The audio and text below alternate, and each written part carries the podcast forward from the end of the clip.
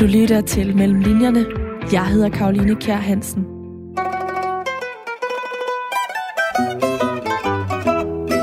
Eva Ravnbøl var 13 år, da hun besøgte Rom første gang. Og dengang, der var det ikke den italienske mad, der imponerede hende. Altså, jeg synes, alt var virkelig, virkelig spændende og flot og fantastisk. Undtagen maden, fordi, ikke fordi jeg synes, den var dårlig, men jeg synes, at mine forældre brugte alt for lang tid på at spise. jeg synes simpelthen, det var spildtid, når der var så meget spændende at se på. Alligevel så blev den italienske mad Eva Ravnbøls levevej senere hen. I mange år der åbnede hun det italienske køkken for danskerne, men siden 2011 der har hun været TV2's korrespondent i Italien. Om lidt der udgiver hun så bogen Gud er italiener, som er en slags personlig indføring i det italienske land. Og til den der har hun i den grad også bragt sin viden om mad i spil. I nogle miljøer er det også rigtig godt at vide noget om fodbold, eller vide, hvem folk holder med, fordi det er også en vej til deres hjerter. Men øh, mad, den er bare stensikker hver gang, og det er ligegyldigt, hvem det er, om det er unge, gamle, mænd eller kvinder. Siden 1990, der har Eva Ravnbøl boet i Italien, og det alt afgørende for hendes research til bogen her, det er dog, at hun har stiftet familie i landet. Altså, det har betydet alt, at jeg er kommet ind i en italiensk familie, og at jeg har fået børn hernede. Velkommen til Mellem Linjerne, programmet her på Radio 4, der handler om forfatteres research og arbejde mellem linjerne. Jeg hedder Karoline Kjær Hansen.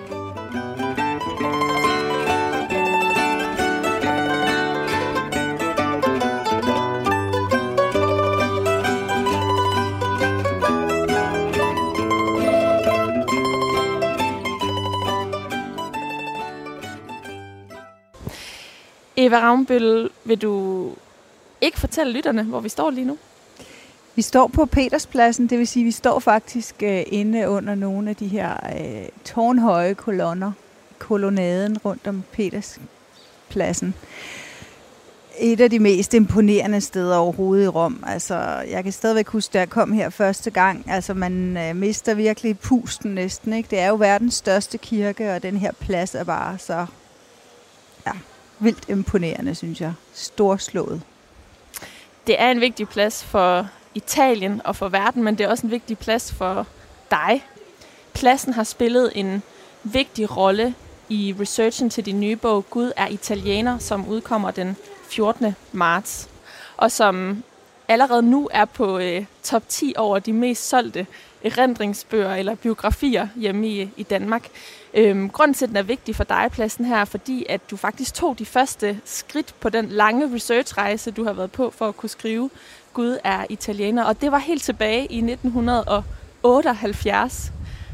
Hvor mange gange har du været på pladsen siden da? uh, det har jeg altså ikke talt på. Men jeg kan faktisk virkelig huske, selvom jeg kun var 13 år, præcis hvor jeg stod der i oktober 78, da den nyvalgte pave kørte ud af Vatikanet for første gang. Øh, det var sådan her over til venstre for øh, hovedindgangen af Peterskirken. Og øh, han kom i sin lille pave-mobil. Og, denne her... Øh, altså, på det tidspunkt var den faktisk ikke pansret. Det blev den så senere, fordi netop den pave-pave, Paul Johansen anden, som jeg så køre ud første gang, han blev jo faktisk skudt. Jeg mener, det var i 81. Øhm, han overlevede jo, men det var meget dramatisk, så øh, han blev pakket lidt mere ind. Det bliver den nuværende pave Frans så i øvrigt ikke igen, fordi han vil simpelthen, han har insisteret på at ville øh, komme i nærheden af folk og, og, og holde dem i hånden og kramme deres børn og alt det der. Men øh, jeg kan tydeligt huske det, og, øh, og vi skulle hjem til Danmark senere igen, øh, senere samme dag, efter vi havde været her en uge, og min far gik utrolig højt op i det der med, at der var pavevalg, fordi det er jo ikke så tit. Og det er jo en helt fantastisk øh, måde, de bliver valgt på, paverne, oppe i det Sixtinske kapel, hvor øh, hele verdens kardinaler sidder i det, der hedder konklave. Og så står alle folk, altså den her enorme plads kan huse, jeg tror det er op til 200.000 personer, så står man så der her som sild i en tynde og venter på, at røgen kommer op. Og den kan så enten være sort eller hvid, ikke? og den er jo oftest sort, fordi de ikke er nået frem til noget, og lige pludselig, når røgen så bliver hvid, så går der simpelthen sådan en, øh, et sus igennem øh, alle de folk, der står her, og det har jeg også prøvet nogle gange. Ikke dengang der, fordi der gik vi altså lige akkurat glip af den hvide røg. Du og din mor nemlig. Øh, min, min mor og jeg, vi ventede på min far. Han stod her og ventede på den hvide røg, men så, øh, så blev han altså nødt til at gå, fordi han havde en aftale med os. Og så lige øh, da han nærmest havde forladt pladsen, så kom den hvide røg. Så. Men jeg har så set den for ham flere gange siden. Mm. jeg tænker mm. altid på ham. ja. I 1978, da du var hernede første gang, der var det faktisk lidt et tilfælde, at du kom med dine forældre herned, fordi I plejede at tage et andet sted hen. Og det her år, der skulle I så til Rom, og du var lidt småirriteret egentlig. Vil du ikke fortælle, øh, hvordan begyndelsen på den rejse var? jo. Jo, altså jeg elskede Grækenland. Der øh, var jeg kommet hele min barndom fra. Jeg var helt lille bitte. Jeg boede, boede der faktisk et halvt år, men det er så længe siden, så jeg ikke kan huske det. Øh, fordi min far skrev om Grækenland og guidede i Grækenland. Øh, så øh, det der med, at vi skulle til et nyt sted, det, det var jeg ikke sådan helt vild med. Men min far havde også et, øh, et tæt forhold til Italien, øh, fordi han havde rejst her meget, da han var ung. Øh, men det korte og lange er, at øh, jeg blev inviteret herned, og min søster skulle ikke med. Det kan jeg faktisk ikke huske, hvorfor hun kom så senere med mine forældre til Jordan uden mig. så det kan være, at der var en eller anden grund til begge dele. Men Øhm, jeg kan bare huske, at øh, jeg faldt for den her by lige med det samme. Altså, øh, det, var, det hele var så, så, så helt fantastisk smukt og dejligt, og altså duftene og lyset og alle de her. Altså, det er jo sådan et, øh, et open air museum, ikke? Altså, det, der er så mange smukke ting at se på, og ikke mindst menneskene.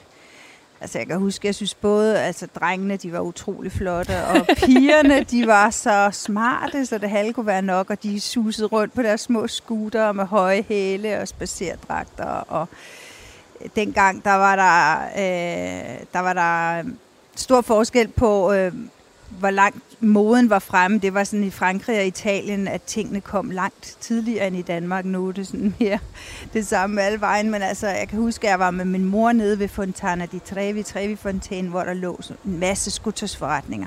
Og vi købte de her lækre italienske sko, og vi købte et tøj i nogle farver, som ikke var nået til Danmark endnu. Noget vinrød og sennepsgul. Og altså, jeg synes, alt var virkelig, virkelig spændende og flot og fantastisk. Undtagen maden, fordi ikke fordi jeg synes, den var dårlig, men jeg synes, at mine forældre brugte alt for lang tid på at spise.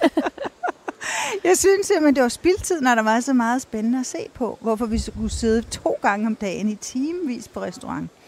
Det var den eneste anke, jeg havde. Så det var i virkeligheden det æstetiske udtryk, som Rom havde, øh, eller det look, som øh, italienerne havde, der, der drog dig mod øh, Italien dengang i 1978? Det kan man godt sige, men jeg kunne også godt lide den der meget sådan åbne og varme måde, de var på. Og, altså bare man havde været to gange på den samme øh, café, så var man jo venner med dem. Fordi så kunne de kende en. Det er det, italienerne er så utrolig gode til. Det der med at bonde meget hurtigt. Selvfølgelig bliver man ikke bedste venner for livet med hverken sin kioskejer, eller sin grønthandler, eller sin øh, Øh, tjener, men, men øh, det der med, at man bliver set, og at man føler, at man, man, øh, ja, at man er med. Man er med hernede hurtigt. Også selvom man bare er på en uges ferie. Det, det synes jeg, jeg følte allerede første gang. Og meget snaksalige og meget sådan, ja, så åbne. Åbne, søde, charmerende, småflørtende selvfølgelig også. Alt det der, altså sådan hemmelingsløs i forhold til danskere, som jeg er mere reserveret. Mm. Det, det, det var også noget, det jeg satte meget pris på. Mm. Efter gymnasiet, der vælger du så at flytte herned første gang. Prøv at tage os med tilbage til, til den øh, flytning, har jeg lyst til at sige, på det tidspunkt. Jeg havde været her en del gange mellem den første tur og, øh, og den lange.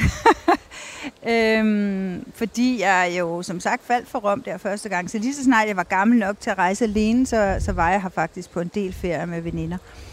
Øh, og, øh, og jeg havde aftalt med, øh, med en af dem, at lige så snart vi blev studenter, så skulle vi herned. Og det kom vi så. Og, øhm, og vi, øhm, vi ankom, og så havde vi nogle øh, venner at bo hos, som jeg havde mødt i London den første tid. Og vi satte en annonce op i den engelske boghandel, hvor der stod, øh, at vi var to danske piger, der lidt efter arbejde. Og alt havde interesse, undtagen babysitting. Vi ville ikke være au pair-piger. Det var det eneste, vi havde besluttet os for. Hvorfor havde I besluttet jer for det? Ja, vi ville bare gerne øh, altså, leve i Italien og, og ikke sådan være... Øh, altså, vi ville gerne opleve noget mere, end man gør i en familie. Ikke fordi vi havde noget mod børn. Vi havde skam begge to været babysitter en del i vores liv, inden vi kom. Men øh, den måde, vi ville være her på, det, det skulle ikke være, at vi var øh, hos en familie non-stop. Vi ville gerne ud og, og opleve noget mere. Og, øh, og der, der var så en agent ude fra Filmbyen, som var meget aktiv på det tidspunkt. Den filmby, Cinecittà, øh, var sådan en af de store i Europa, hvor der blev produceret mange film. Og øh, vi blev ringet op af ham her, Felix, agenten, og sagde, øh, som spurgte to danske piger på 19, er I høje og I blonde? det kunne man ikke spørge om i dag. nej, det kunne man ikke. Nej, nej, det, var total, det ville være totalt forbudt nu, at han ville blive meldt til politiet. Men øh, vi kunne jo svare ja på begge dele, og så kom vi så ud til sådan noget casting. Og øh, det førte en masse sjov med sig. Altså, vi fik masser af statistroller derude i filmbyen, og det levede vi af. Der, dengang var der jo liger, så vi fik 100.000 vis af liger. Det var jo nogle voldsomme beløb dengang. øhm, de var så ikke så meget værd, som det lige lød som. Men, men det var nok til, at øh, vi kunne leve la dolce vita. Altså det søde liv, øh, sådan, selvfølgelig ikke på første klasse. Vi boede i en lille, øh, meget beskeden lejlighed, men heldigvis godt beliggende i Trastevere kvarteret. Og, øhm, og så tjente vi penge nok til at gå ud og spise hver aften, fordi der var sådan et køkken, der var højst en kvadratmeter. Det var også lidt klam, den lejlighed, så vi ville egentlig gerne bare kun sove der. Så var vi derude i filmbyen mange dage om ugen. Og, øh, og så var vi ellers rundt, og vi fik hurtige venner. Det var jo meget nemt hernede for høje blonde piger. Det må man så heller ikke sige, men det var det. Øhm, det var en fantastisk tid, og vores forældre troede jo, at vi ville komme hjem efter et års sabbatår, som mange tog på dengang. Men vi var ikke klar til at tage hjem, så vi blev her to år. Men så blev vi til gengæld beordret hjem for at studere. Det gjorde vi så. Mm. Og du læser øh, italiensk og engelsk. Ja. Øhm, men det, du gjorde med din veninde her, det er der jo mange, der gør, når de holder sabbatår. Det helt ekstraordinære, som du gjorde, det var, at du så flyttede herned lige efter, du færdiggjorde din bachelor i øh, 1990. Hvorfor besluttede du dig for at gøre det dengang? Jeg havde en kæreste, Alessandro, som tog med op til Danmark i de tre år, jeg læste. Og øh, hans familie fik i mellemtiden øh, nogle restauranter, de skulle forpagte, så han ville gerne tilbage, og det ville jeg jo et eller andet sted også gerne. Hvorfor jeg ville det? i hvert fald også gerne, fordi han ville. Og fordi jeg savnede Rom. Altså, jeg, var, jeg, var, jeg havde altså lidt tabt mit hjerte til det her sted. Jeg var også glad for at være hjemme de tre år. Det, det, det er slet ikke det. Og i det hele taget er jeg kommet i Danmark meget alle de her år og har en stærk tilknytning til Danmark. Og hvis det skulle være, hvis der var en eller anden god grund, så kunne jeg også sagtens flytte hjem igen i morgen, fordi jeg har stadigvæk beholdt alle mine gode gamle venner og så videre. Men, men jeg var bare draget af Rom, og jeg ville bare gerne tilbage. Og det kom jeg så, og så øhm, fik jeg jo øh, jeg fik jeg en ny kæreste, men det var så på det private plan, men det på, på det professionelle, kan man sige, der gik der ikke ret lang tid, øh, før jeg fik mulighed for at blive vært på nogle madprogrammer. Øhm, Pasta Plus, Pasta for eksempel. Plus, hjem, nemlig. Fra 1995 Ja. blev det sendt. Øh, Jeg tror næsten, det var 10 år, du var vært på det program. Jamen, det var det. Ja. Det var i hvert fald en del år. Og nu ved jeg ikke lige, om det var 10, men det ved du måske bedre. Men det blev i hvert fald til rigtig mange programmer, hvor vi rejste rundt og, øhm, og viste danskerne, hvordan man lavede italiensk mad. Og det var jeg helt vild med. Altså, jeg var fuldstændig vild med, med at komme rundt. Og, altså, min første kæreste var kok, og hans familie havde restauranter, og min nummer to var vinhandler. Så jeg kom jo ind i den verden der med mad og drikke lige fra starten. Og, øh, og det er jo en verden, som øh, er meget fascinerende. Det italienske køkkens fascinerende verden vender vi tilbage til lidt senere i programmet. Fordi inden Eva Rambøl hun blev vært på TV2-programmerne Pasta Plus og sådan ægte italiensk madnørd, der mødte hun sin såkaldte anden kæreste, ham der var vinhandleren. Paolo hedder han, og han endte med ikke bare at blive Evas kæreste, han endte med også at blive faren til Evas børn. I 1995 der fødte Eva Ravnbøl sønnen Camilo, og senere der kom datteren Sofia til. Og det faktum, at Eva Ravnbøl har fået børn med en italiensk mand, det har været altafgørende for den research, hendes nye bog Gud er italiener bygger på.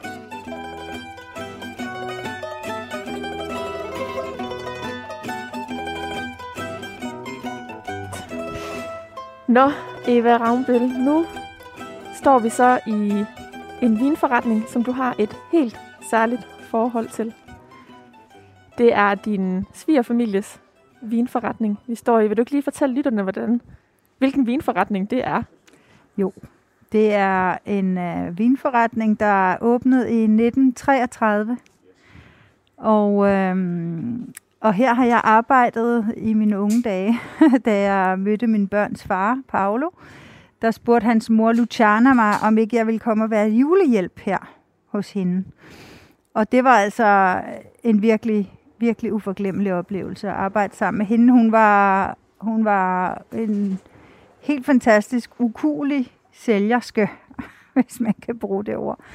Øh, og hun arbejdede fra tidlig morgen til sen aften. Hun døde meget pludselig for et par år siden, 80 år gammel, men hun havde ikke haft den eneste fridag, stort set, hele sit liv. Så hun var på den måde en lidt atypisk italiensk mamma. Hun var ikke sådan en, der stod og lavede frisk pasta om søndagen. Øh, det var måske så lige den eneste dag, hun slappede af. Øhm, og du mangler hende måske lidt nu, hvor du udgiver en, øh, en ny bog. Når man læser Gud er italiener, så kan man i hvert fald læse, at hun har formået at sælge tidligere bøger, du har skrevet på dansk, til italienere hernede. Nemlig. Hun, var, hun kunne sælge alt simpelthen. Øh, og hun kunne også sælge danske bøger til italienske damer. Fordi en gang, da jeg havde skrevet en restaurantguide, så spurgte jeg Luciana, må jeg lægge øh, 20 bøger hernede, hvis der er nogle danskere, der gerne vil købe den, øh, mens de er hernede på ferie? Ja, ja, det var fint nok. Så efter øh, nogle uger, så spurgte jeg hende, øh, er der nogen, der har været her for at købe en bog? Jamen, jeg har solgt dem alle sammen, sagde hun så. Jamen, hvem har du da solgt dem til? Jamen, alle damerne her i kvarteret, men jeg var nødt til at give dem 1 euro rabat, fordi de forstod jo ikke, hvad der stod i bogen. Men den her butik er jo ligesom et symbol på den måde, du også har formået at blive integreret i italiensk kultur på, ved at blive en del af en italiensk familie. Hvor stor øh, betydning har det haft for dit kendskab til Italien og til italiensk kultur, som du skriver om i øh, Gud er italiener? Altså, det har betydet alt, at jeg er kommet ind i en italiensk familie, og at jeg har fået børn hernede. Fordi det med at få børn i Italien og komme ind i hele øh, skolesystemet og lære de andres øh, familier at kende, ved, ved børnenes venners familier osv., det gør jo, at jeg på øh, alle måder har lært landet at kende indefra, og ikke er kommet måske i en højere alder herned, som nogle korrespondenter måske tager til udlandet på et tidspunkt, hvor det er lidt sværere at, at danne alle de relationer, som jeg dannede, skabte relationer, øh, fordi jeg også var så ung, da jeg kom herned, og, øh, og på den måde ligesom havde livet foran mig, og, øh, og, og netop altså fik børn hernede, og, og en italiensk familie.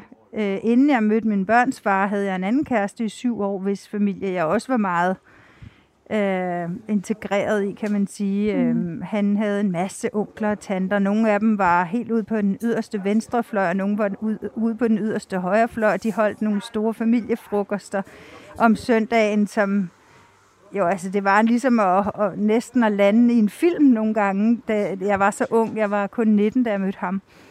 Så der er jo mange ting, som er utrolig anderledes, end hvis jeg var blevet hjemme i Danmark. Mm. Det er der ingen tvivl om. Det er så ikke så sært, selvfølgelig. Men det er altafgørende ved det her sted, eller ved, ved øhm, den tilknytning, du fik til Italien via din øhm, børns far, er jo så netop, at de fik børn sammen. Det fik du ikke med din forrige italienske kæreste. Vil du ikke fortælle, hvordan du mødte din børns far? Øh, jo, øh, altså jeg, jeg kom jo ind i den her verden øh, af restauratører og vinhandlere og så videre lige fra starten, og det er også der, derfor, jeg har skrevet restaurantguider og kogebøger og så videre, så videre. Så jeg mødte ham simpelthen øh, på en restaurant igennem nogle fælles øh, bekendte, og, øh, og ja, så øh, slog det klik, eller hvad det hedder. så øh, det var den måde, jeg lærte ham at kende på. Og så gik der ikke så lang tid, før vi fik en lille dreng. Som står her ved siden af os. Camillo. Giulio Camillo. Han hedder faktisk også Giulio. Han er opkaldt efter sin øh, bedstefar, som hed Giulio. Men han hedder så også Camillo, og vi kalder ham Camillo, fordi det er sådan lidt nemmere også for danskere at sige. En Giulio, som staves med G-I-U. Og derfor var jeg bange for, at det ville blive udtalt forkert. Mm. Så du havde så. lidt sådan tanker omkring det her med, at nu fik du børn i Italien, men du selv var dansker, og hvordan eksempelvis navnet ville kunne blive taget imod i Danmark? Ja, faktisk så øhm, med Camillos far havde vi, lavet, havde, vi havde indgået et vedmål. Uh, han troede, at Camillo ville veje mere end 4 kilo, og jeg sagde mindre end 4 kilo, da han blev født. Og hvis han havde, og, og den, der vandt, skulle bestemme navnet. Og jeg havde sagt Camillo, og Paolo havde sagt Giulio. Og jeg havde nemlig de der betænkeligheder med Giulio og udtalen. Uh, så blev Camillo født, og uh, så blev han jo vejet, og så lige, nej, men lige inden han blev vejet, så lavede han en lille tissetår. Så blev han vejet, og han vejede 3,999. Så det var mig, der vandt, fordi han vejede lige lidt under 4 kilo. Men så alligevel havde jeg lidt ondt af Paolo, fordi han havde mistet sin far for relativt kort for inden, så han kom også til at hedde Giulio. Men vi skulle så kalde ham Camillo, og det var sådan, det endte. Mm. Og lad os lige høre fra Camillo øh, selv. Har det været et problem med navnet? Øh, I Italien eller i Danmark? jeg kunne spørge om begge steder. øh, faktisk mere i Italien, fordi i Danmark, der er jo ingen, der ser mit pas, eller min, øh, at det har været et problem, når jeg skulle rejse, eller når jeg skulle øh, i en ny skole, eller et eller andet, fordi så, når de skulle læse mit pas eller min, mit ID, så læste de de to navne, så øh, og Giulio, det er et mere normalt navn end mm. Camillo, så hvis jeg ikke sagde det til nogen, så vil alle kalde mig Giulio, men øh, jeg vil ikke vende mig om, hvis, øh, hvis de kalder mig Giulio. Så, øh, ja, det har faktisk været et større problem i Italien at have to navne end okay. i Danmark. Okay. Men nu kan lytterne jo også høre, at du taler fuldstændig flydende dansk, selvom du er født og opvokset i uh, Italien. Og vi står her og taler med din mor om, hvordan hun har fået et helt unikt indblik i italiensk kultur ved at bosætte sig i Italien senere i, i livet. Hvordan er dit kendskab til, til Danmark nu som tosproget? Øh, men ja, ja, jeg er meget tilknyttet til Danmark, og det, det er måske på grund af mange ting. Øh, første øh, grund er sikkert, at øh, jeg er opvokset med min mor. Øh, min italienske familie, som sagt, øh, øh, har investeret meget, øh, og investerer meget af deres tid i arbejde. Så øh, derhjemme har jeg altid kun talt dansk. Så det er måske grund nummer et, og så har vi haft en lejlighed i København indtil for 3-4 år siden, så øh, jeg har været i København hver august hele måneden, og flere gange i løbet af året. Øh, så jeg har venner deroppe, og taler godt dansk, men jeg, jeg kan ikke skrive så godt. Mm. Uh, det, det er lidt, uh, lidt besværligt. okay, så det mundtlige er bedre end ja, det skriftlige. Ja. Men uh, det her med, at du har været i Danmark om sommeren, det uh, har også haft nogle omkostninger, i hvert fald på fodboldfronten, skriver Eva Ravnbøl, din mor i uh, Gud er, er italiener, fordi der var en uh, særlig sommer, hvor at du blev tvunget med til Danmark, i stedet for at se en helt speciel fodboldkamp. Nå, okay, øh, det er det, vi taler om. Det er det, vi taler om. Okay. alle dine venner øh, fik lov til at se. Ja, Prøv lige at fortælle var, den historie fra din var, øh, synsvinkel. jeg, var, jeg var kun 6 år gammel, så jeg, jeg er ikke så sur, men jeg, jeg var ikke så sur dengang. Jeg er mere sur nu. Fordi øh, øh, det var 2001, øh, og i, siden jeg siden 95, øh, altså det, det år, øh, jeg er født i, øh, så har Roma kun vundet én Scudetto. Øh, og prøv lige at fortælle, hvem Roma er. Roma, ja, det er selvfølgelig øh, fodboldklubben fra min by. Mm. Øh, og øh, ja, det, det, det er meget, meget stort øh, i Rom. Øh, specielt fordi man aldrig vinder noget. Øh, og selvom det er hovedbyen, øh, så, så, så har det ikke en meget, meget stor historie i fodboldmæssigt. Og det år, øh, i, i min øh, 26 øh, år, øh, der vandt Roma, men så var jeg så i Danmark, i København, og der var fest hernede, og, øh, og ja, det, det har jeg så ikke fået lov til at se. Hvordan har du det med det i dag? Øh, ja, jeg håber jo, det, det kommer til at ske, inden, øh, inden jeg får børn og bliver gammel, øh, så jeg kan nå at feste i en uge øh, uden nogen konsekvenser. Sådan. Men, øh, men udover øh, fodboldkampen her, som du gik, gik glip af, øh, har det så haft nogle omkostninger for dig at være, være tosproget, altså halv dansk og halv italiensk? Mm, jeg har altid kun set det som en, øh, en gave. Øh, det, ja, det er bare at kende to kulturer og to sprog og øh, to sider af, af verden øh, åbner din, dit hoved lidt mere. Øh, så har det også gjort det nemmere for mig at lære andre sprog. Øh, og øh, det har gjort mig nemmere at rejse og have mere at gøre med andre kulturer. Øh, og ja, være mere sådan, åben mod mennesker generelt. Så det, det er jeg glad for. Tak, Camillo. Eva Ravnbøl, nu hører vi jo din søn fortælle om øh, alt det gode, han har fået med ved at være, være tosproget. Øhm, du har jo så lært rigtig meget ved at komme ind i en italiensk familie og gøre ham, gøre ham tosproget. Hvad for er nogle øh, koder, øh, italienske måder at være på, er de vigtigste, du har lært ved at blive en del af en øh, italiensk familie, og jo altså også lære din øh, svigermor at kende, øh, som ejede vinbutikken her, som vi står i, øh, som havde en særlig status. Det ved man, når man læser din bog, Gud er Italiener, at de ældre har altså en særlig status hernede i Italien. Det er fuldstændig rigtigt. Altså min svigermor, hun var det, der hedder personaggio på italiensk. Altså virkelig en personlighed. Hun var ikke noget hjerteligt menneske. Det var ikke sådan en, øh, en svigermor, som jeg følte mig tæt på, og hun havde aldrig tid til andet end arbejde. Men det, hun lavede den her vinbutik, det var jo samtidig sådan nærmest øh, ud over at sælge en masse, som var hendes hovedbeskæftigelse og hovedbesættelse nærmest. Så var hun også øh, en, som havde en social funktion, som jeg synes var meget interessant. Så hvis man stopper nogen på gaden her i kvarteret Trastevere, og spørger, om de kan huske Luciana Bernabé, så kan de alle sammen huske hende. Hold da op. Ja, ja. Hun var sådan en berømthed her i byen, bydelen. Uh, og uh, hun havde mange faste kunder, der kom her, og hun uh, havde højt serviceniveau. Folk fik sendt flasker hjem til sig, altså også selvom de kun købte to. Uh, og, uh, og som sagt, så fikset hun ting og sager for, for folk, langt, som gik langt ud over det med at sælge dem vinflasker. Men hun, øh, altså efter min smag, så, så brugte hun jo for lidt tid sammen med sin familie. Og, øh, og var på, på mange måder altså helt dedikeret til, til sit arbejde. Men, men også en, en personaggio, som, øh, som, som kvarteret er blevet fattigere af at have mistet, helt sikkert. Altså hun mm. var virkelig, hun var en institution.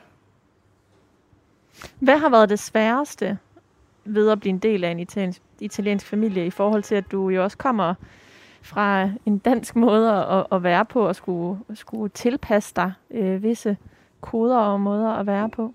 Jeg synes for eksempel, det var meget mærkeligt, at hun blev ved med at insistere på, at jeg skulle sige de til hende. Mm. Øh, og det gjorde hun lige til det sidste. Det var også lidt usædvanligt, tror jeg. Jeg kender rigtig mange andre øh, altså italienske veninder, som ikke har sagt de til deres svigermor. På den måde var hun også lidt speciel. Men en ting er jo øh, den måde at være på, du har lært ved at blive en del af en italiensk familie. Altså måden, man er på, når man er i Italien og har øh, givet dig det her særlige kendskab til italiensk kultur. Men en anden ting er jo også øh, den måde, du har lært sproget på, som øh, du jo havde en forudsætning for at kunne særligt forud for det her, fordi du har studeret italiensk og engelsk. Men det må også have gjort noget rent sprogligt, at du er blevet en del af en italiensk familie. Har det det? Det er klart. Altså, jeg kom jo herned uden at kunne noget italiensk. Så inden jeg studerede, der, havde, der lærte jeg jo gade italiensk på de to år, jeg var her. De to sabbatår, ikke? Øhm, og det er klart, at øh, med sprog følger jo en hel masse måder at gøre ting på og kultur. Øh, og der er nogle ting, som er umulige at oversætte. Og noget, der er rigtig sjovt, det er, at jeg har lært at tale romersk, romersk slang. Altså, som er meget anderledes end, end øh, sådan man taler i, i Torino og i, i Firenze. Og det er sådan, ikke sådan, jeg taler til hverdag selvfølgelig, men jeg kan mange sådan nogle sjove udtryk, som kun romere siger. Hvorfor lærte som, du det? Jamen, det kan man ikke undgå, når man kommer ind i en familie, som den jeg er kommet ind i, som er en Trastevere-familie. Det vil sige, altså det her, det er sådan en, en folkelig øh, bydel, hvor folk de taler lidt gadesprog. Øh, og, øh, og det kan jeg også, og der er mange vidigheder, som er umulige at oversætte, fordi de er med de her romerske ord i. Og øh, selvom jeg prøver at stramme mig an, når jeg er ude og arbejde andre steder i Italien, øh, og tale så ris-italiensk-agtigt som muligt, så kan de altid høre, at jeg kommer fra Rom, selvom jeg selvfølgelig har en lille accent. Og, og det er fordi, du blev en del af, af Paolo, som din øh, faren til dine børn hedder familie. Det, jo, det var selvfølgelig Trastevere i slettet, men jeg boede her jo i forvejen. Mm. Og, øh, og det har altid været den her by, jeg har, øh, den her bydel, jeg har været knyttet til. Og hvis man bor i Rom, i hvert fald i denne her del af byen, så, så kan man ikke undgå at lære den slags sprog, som Roma, Romanaccio er, altså sådan lidt romersk slang. Uh, og Trasteve, det er sådan lidt ligesom i Danmarks i latinerkvarter beskriver ja. det som i bogen. Ja.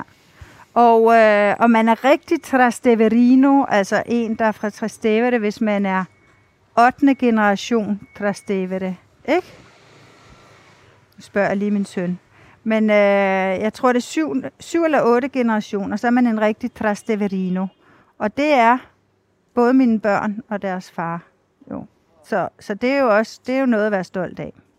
Så, selvom min svigermor Luciana, som vi nu har talt meget om, som jo altså stod inde i den her vinbutik fra morgen til aften, hun kom fra Testaccio, som er et andet meget folkeligt kvarter lige over på den anden side af Tiberen, tæt på, hvor vi er nu.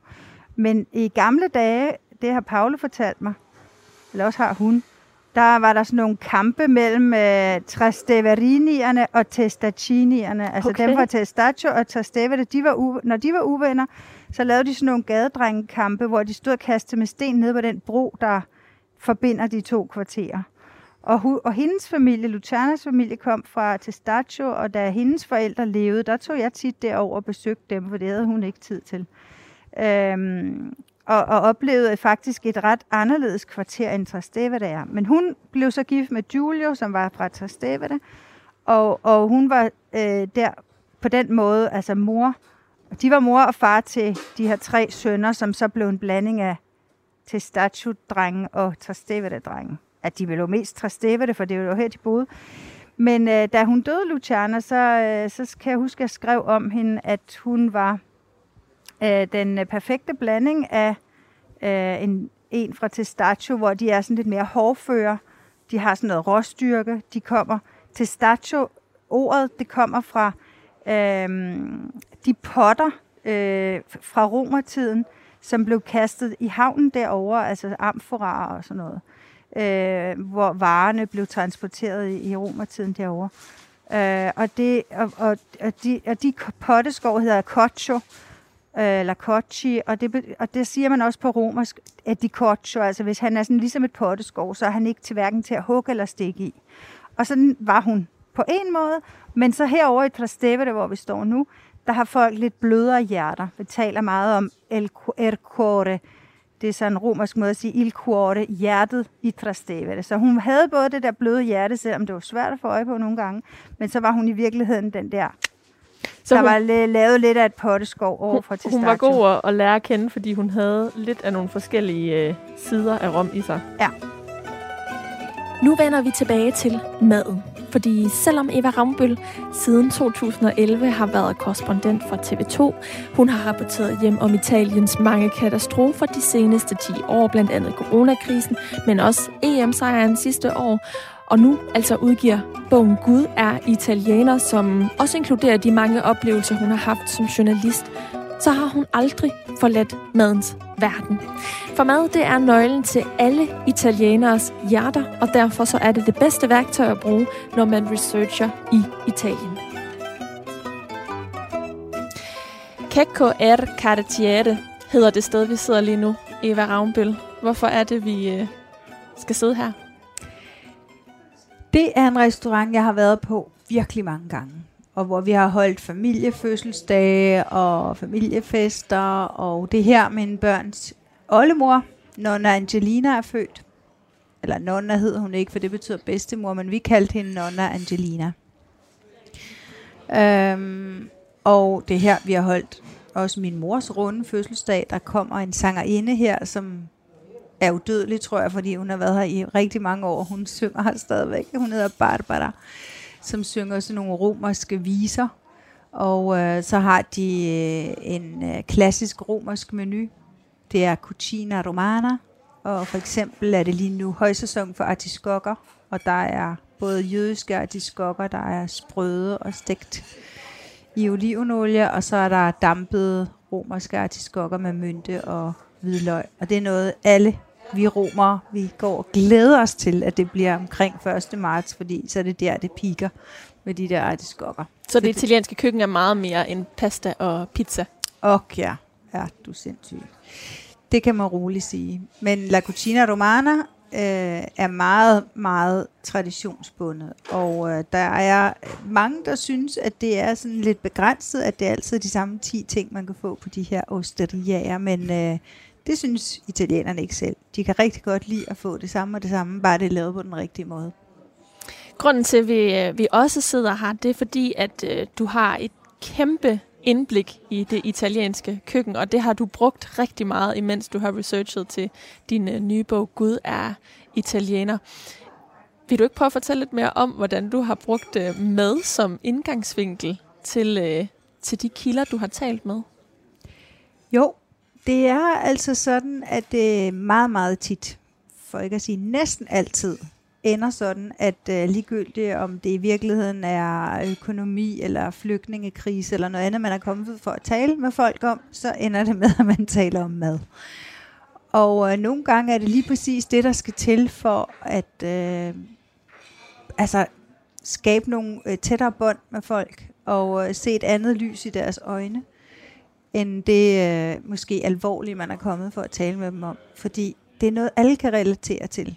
I nogle miljøer er det også rigtig godt at vide noget om fodbold, eller vide, hvem folk holder med, fordi det er også en vej til deres hjerter. Men øh, mad, den er bare stensikker hver gang, og det er ligegyldigt, hvem det er, om det er unge, gamle, mænd eller kvinder. Så vil de altid have en mening om, eller en stolthed af at fortælle om lige præcis, hvad man laver i deres del af landet, eller deres by, eller deres, deres familie, og hvilke madtraditioner de har. Så det er virkelig sådan en total icebreaker. Og hvordan, og hvordan kan det være, at mad fylder så meget i italiensk kultur, som det gør? Ja, det er jo et stort spørgsmål, men det er i hvert fald noget, der, der er meget, meget rodfæstet, og det er, det er jo noget, der går langt tilbage. Altså det, det er simpelthen øh, et, øh, et land, hvor øh, der pipler så mange øh, skønne ting op af jorden, hvor du både kan få den bedste fisk og de bedste grøntsager og frugter, og det er jo, der, der er så mange gode råvarer, så øh, de har jo fundet ud af at bruge dem godt og, øh, og lave god mad. Og øh, det har meget at gøre med også den måde, folk er sammen på. Det er det, man samles om kompagnier, eller company på engelsk, altså det med at være sammen, det kommer af kun parne, altså med brød. Så mad og fællesskab, og det er jo så også det, de fleste mennesker sætter højst. Det, det, det, det er simpelthen noget, der, der betyder så meget. Hvornår har du brugt mad mest taktisk i, uh, i din research til, til Gud og Italiener? Jamen, jeg kan huske tydeligt et bestemt eksempel, men jeg har flere, men øh, jeg kan huske, at øh, jeg havde nogle problemer med at overtale en øh, mand til at være med i en dokumentar, vi lavede på TV2 efter krydstogtsforliset med Costa Concordia, som øh, gik på grund ud for den lille italienske ø Giglio i, for 10 år siden i 2012. Øhm, jeg fik øhm, kontakt med den sidste overlevende, efter han blev udskrevet fra hospitalet i Grosseto inde på fastlandet i Toskana. Øhm, og vi ville så, simpelthen så gerne have ham med i, i vores dokumentar om forliset. Og han var altså kvæstet, han havde brækket benet mange steder, han havde haft nedsat nyrefunktion, og han var altså stadigvæk dårligt, da han blev udskrevet fra, fra hospitalet i Toskana, og så skulle han overføres til en klinik i Rom. Og der var jeg så op og snakke med ham i flere timer om alt muligt. Øh, og øh, lige pludselig så kommer vi ind på hans tante Rosa, Tia Rosa, som var fra et område, jeg var meget øh, interesseret i at vide mere om øh, madmæssigt et gastronomisk smørhul i Italien, der hedder Lunigiana, som ligger i det nordlige Toskana, grænsende til regionen Emilia-Romagna. Og så kom hans tunge på glæde, og han fortalte om hende og Rosas øh, fantastiske køkken, og alt det, hun kunne lave i det Lunigiana, og han inviterede mig derop. Og jeg skulle rigtig komme der og lave nogle madprogrammer, fordi jeg fortalte, ligesom jeg tit fortæller folk, at, øh, at det var faktisk slet ikke nyheder, at jeg var begyndt øh, at, at, at beskæftige mig med øh, som journalist, men faktisk lavede jeg madprogrammer. Så synes jeg, at alle folk de er meget, meget mere spændende. og så begyndte de at snakke om det. Mm. Og lige det der tilfælde, altså, der, der smeltede han altså bare lidt over min store, oprigtige interesse for det. Og så ringede han næste dag og sagde, okay så, for pokker, så kom med den kameramand, så skal vi nok få lavet det interview. Altså fordi du ikke havde været der med kamera, i, Ja, jeg kom- sammen tidligere? Ja, jeg kom øh, for at få en snak med ham. Mm. For han havde jo sagt, at han ikke ville. Så sagde jeg, okay, så snakker vi i stedet mm. for. Ja. De her programmer, du har været på, de hed øh, Pasta Plus. Vi har nævnt dem kort tidligere i programmet her, og øh, du har også skrevet en kogebog, Min øh, italienske øh, drøm. Hvad er det ved den italienske, øh, det italienske køkken, som du er fascineret af eller optaget af? Altså, jeg var kun 19, da jeg flyttede herned første gang, og så var jeg jo så hjemme og læse i tre år på et tidspunkt. Men lad os sige, at jeg sådan mere eller mindre har boet her, siden jeg var 19, så jeg var jo sådan nærmest bare et stort barn. Så den italienske madkultur, det er jo min madkultur, man sige. Også selvom du Øh, var ret skeptisk i begyndelsen, da du var hernede første gang med dine forældre. Og Jeg synes, vi brugte alt for meget tid på det. Jeg forstod ikke rigtigt det der med, at vi skulle så meget på restauranter. Mine forældre, de var helt oppe at køre over det der italienske køkken. Altså, jeg synes bare ikke, mad var interessant på det tidspunkt. Men det vendte heldigvis. du kom så- virkelig efter det. Ja, det gjorde jeg. Og nu synes jeg, det er yderst interessant, og det har jeg syntes i mange år. Og, øh, og der kan jo altid være de her eventlige diskussioner om det er det franske eller italienske køkken, der er verdens bedste, men altså, jeg er selvfølgelig ikke i tvivl, selvom jeg i øvrigt rigtig godt kan lide fransk mad. Men det italienske køkken, selvom nogen synes, at det er meget sådan, altså banalt med det her pasta pizza, så er det altså langt fra banalt, fordi der netop er så utrolig mange variationer af risotto og pasta og kød og fiskeretter og så videre, så er der så mange, øh, så, så mange gode råvarer, så mange gode grøntsager, øh, så mange, øh, så mange skønne ting, der sker hver gang årstiderne skifter. Altså, det er jo sådan noget, man glæder sig til, det bliver Karl Johans sæson om efteråret. Altså, det er sådan det, man trøster sig med, når sommeren er slut, som er min yndlingsårstid. Så kommer jeg jo det tidlige efterår med fungi porcini og de her Karl Johans svampe med pasta. Det smager jo helt guddommeligt. Og så kommer der øh, nypresset olivenolie, så tager man ud på landet. Øh, alle kender nogen, der har en eller anden olieforbindelse, og så tager man ud på landet og spiser små stykker ristet brød med de her øh, nypressede, helt grønne olivenolie på.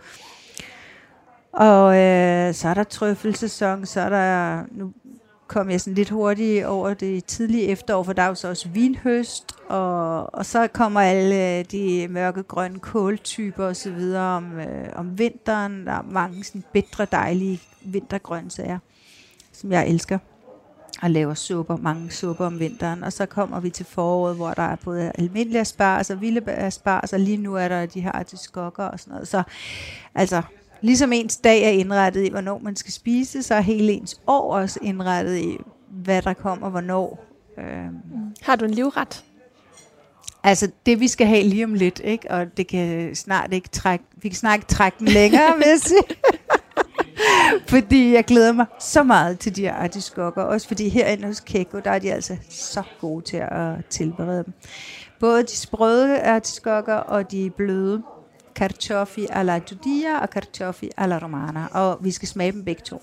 Sådan. Lad os øh, få det bestilt, og så øh, inden vil jeg også lige høre, altså når man læser din bog Gud og Italiener, så finder man ud af, at som dansker, så kan man virkelig gå fejl i byen, hvis man bestiller drikkevarer. Så nu vil jeg også spørge dig, hvad skal vi drikke til artiskokkerne? Det er rigtigt nok. Altså, det, det, jeg vil sige, altså, om man vil have rødvin eller hvidvin, det kan godt gå an, altså begge dele. og lige Men der, der kan man godt øh, Ja. give sig. der, hvor man skal passe meget på, det er, når man er færdig med at spise, mm. og uh, man ikke skal bestille noget med kaffe med mælk i. Det er, og man skal helst heller ikke drikke cola til maden. Øh, Der er også nogle drinkstidspunkter, hvor det kan være lidt farligt at Jo. bestille en bestemt drink på. Uha, ja. Det, det, det kan det. Der er nogle drinks, der passer som aperitivo, og så er der nogle, der passer som digestivo. Altså enten før maden, aperitif, eller som eller nogle øh, bit, bitter, bitre, øh, nogle likører, som er lavet til, at man skal fordøje maden. Og der er det jo, at hvis man lige rammer forkert der, sætter sig et eller andet fint sted, og beder om sådan en digestivo, inden man har spist, så kommer man til at se folk ryste på hovedet. Eller få en anden drink. Eller få en anden drink, det er rigtigt. Men, men rød eller hvid går i virkeligheden fint til den her ret. Begge dele kan man drikke til. Ja, jeg tror, de vil øh, foretrække, altså de vil se, vi vil gøre den bedste figur, eller più bella figura, hvis vi tager hvidvin. Og nu mm. får vi mad. Wow. Ej, altså. Det var lige, hvad vi trængte til. Nu har vi altså også siddet og tænkt på artiskokker i så lang tid, uden at få... Hold da op. Det er virkelig artiskokker på øh, Ja, forskellige vis, vi får serveret lige nu. det, det er artiskokhimlen herinde. Questo è quello dorato e fritto. Facciamo così, così fotografi tutto, pure il vino.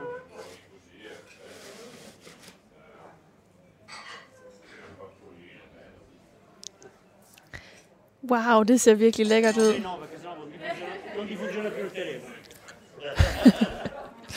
Nå, Eva, vil du ikke fortælle lytterne, hvad der er på tallerkenerne foran os? jo. Altså, her har vi kartoffi alla Judia, en gammel jødisk opskrift. Det er den ældste jødiske menighed i Europa, er her i Rom. Og der er mange af deres retter, som er kommet øh, til at være en del af det romerske køkken. Allermest de her jødiske artiskokker, tror jeg nok, de sådan er kongen af det både det romerske og det romerske jødiske køkken. Og så har vi de dampede her i dejlig meget olivenolie. Og så har vi så denne her øh, specialitet lige herfra, som vi lige fik tilføjet i sidste øjeblik, som er sådan nogle artiskok både med lidt, øh, hvad hedder sådan noget, pasteller. Sådan noget med mel og æg, der er pisket, og så øh, er det stegt. Ej, hvor smager det altså bare lækkert. Ja. det her. Det er pastaretten, vi har fået nu.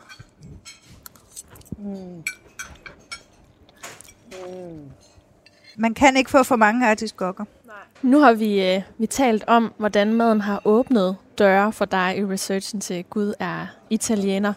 Men du har også lukket nogle døre med bogen. Du har i hvert fald valgt nogle ting fra undervejs. Hvad, øh, hvad er det, du har valgt fra, som vi ikke kan læse i bogen? Ja, I skal vente på toren. oh, pas på, at du ikke lover for meget. Jeg har allerede en liste inde i hovedet over de ting, øh, der, der godt kunne have været med, men øh, den kunne jo ikke være tusind sider lang. Der mangler noget om øh, mafiaen. Der mangler noget om opera. Og den italienske populærmusik også. Øhm, så mangler der øh, måske også noget mere historie. Altså jeg har sådan kogt Ita- Italiens historie ned til et lidt kort kapitel. det kunne godt øh, måske komme til at fylde mere. Øhm, fordi der er så meget at sige. Øhm, ja, jeg, jeg kommer nok for lidt ind på øh, skyggesiderne af det her land.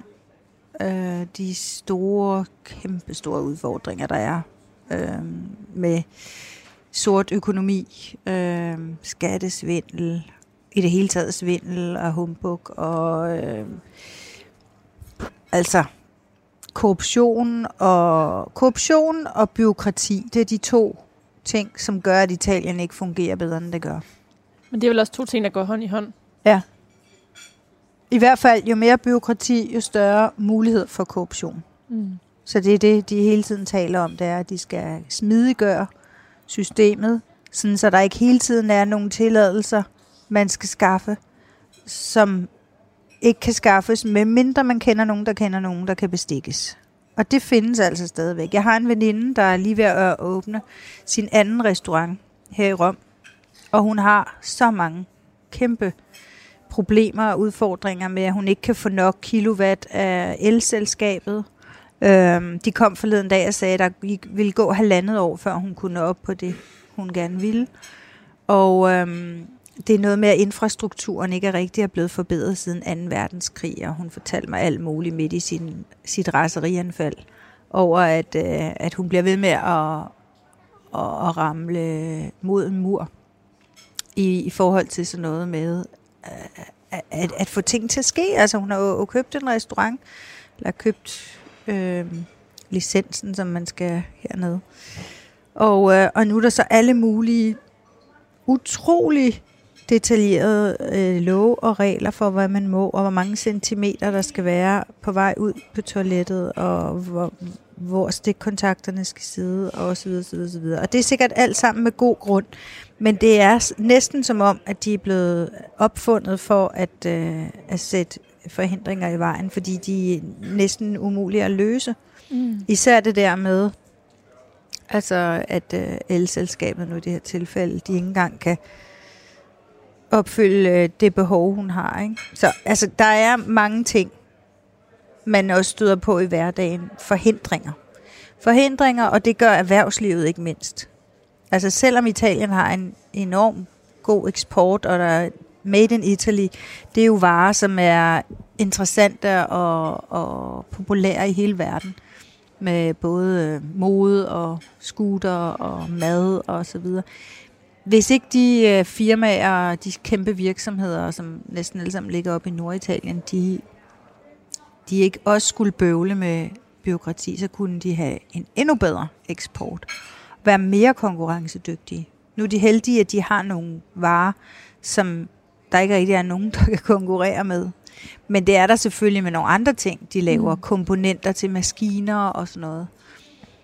Så Og det er jo også hele splittelsen, der er mellem syd og nord, vi heller ikke har været omkring, og som, øh, som du heller ikke kommer sådan vildt meget om, omkring i din øh, nye bog. Men det må, øh, det må blive i den næste. Eva Ravnbøl, jeg ved, at øh, mad, som vi har talt om som en døråbner til øh, dit arbejde med Gud og Italiener, også kommer til at fylde noget, når bogen udkommer her den 14. Øh, marts. Hvordan skal øh, den fortære sig, har jeg lyst til at sige? Hvordan skal det fejres? Øhm, altså, jeg skal øh, have nogen rigtig dygtige kokke til at lave øh, noget pasta alla matriciana, som er den pastaret, som er fra den lille by, der blev ramt af jordskælv i 2016, som jeg beskriver, Og som bogen. øh, opskriften også er bagerst i bogen. nemlig. Øh, og på den måde skal øh, bogen øh, døbes i amatriciana sauce. Hvad består den sovs af? Den består af kæbeflæsk guanciale og tomater og pecorinoost. Det lyder lækkert. Og Ja. så ved jeg, at der bliver også specielt fremstillet vin. Det er noget, din søn har stået for, som vi hørte lidt tidligere i programmet. Nemlig, han har fået lavet øh, nogle etiketter, som øh, ligner forsiden på min bog, hvor der hænger noget vasketøj hen over siden. Det gør der så hen over den her etikette, og så, øh, så hedder vinen så øh, bogens titel Gud og italiener på øh, italiensk. Hvordan Dio, det? Dio e Italiano. Det hedder vinen. Og det hedder din nye bog også, Gud er italiener. Jeg ja. Vil øh, ønske dig øh, held og lykke med udgivelsen af den, og sige tusind tak, fordi jeg måtte øh, besøge dig hernede i Rom og høre om arbejdet mellem linjerne i den. Eva Ravnbød, tak for det. Tusind tak til dig for at komme så langt. Tak for besøget. Skål. Skål.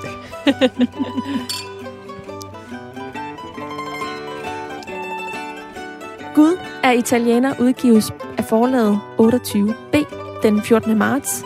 Programmet her, det var tilrettelagt af mig. Jeg har også været din vært, og jeg hedder Karoline Kjær Hansen. Tak, fordi du lyttede med.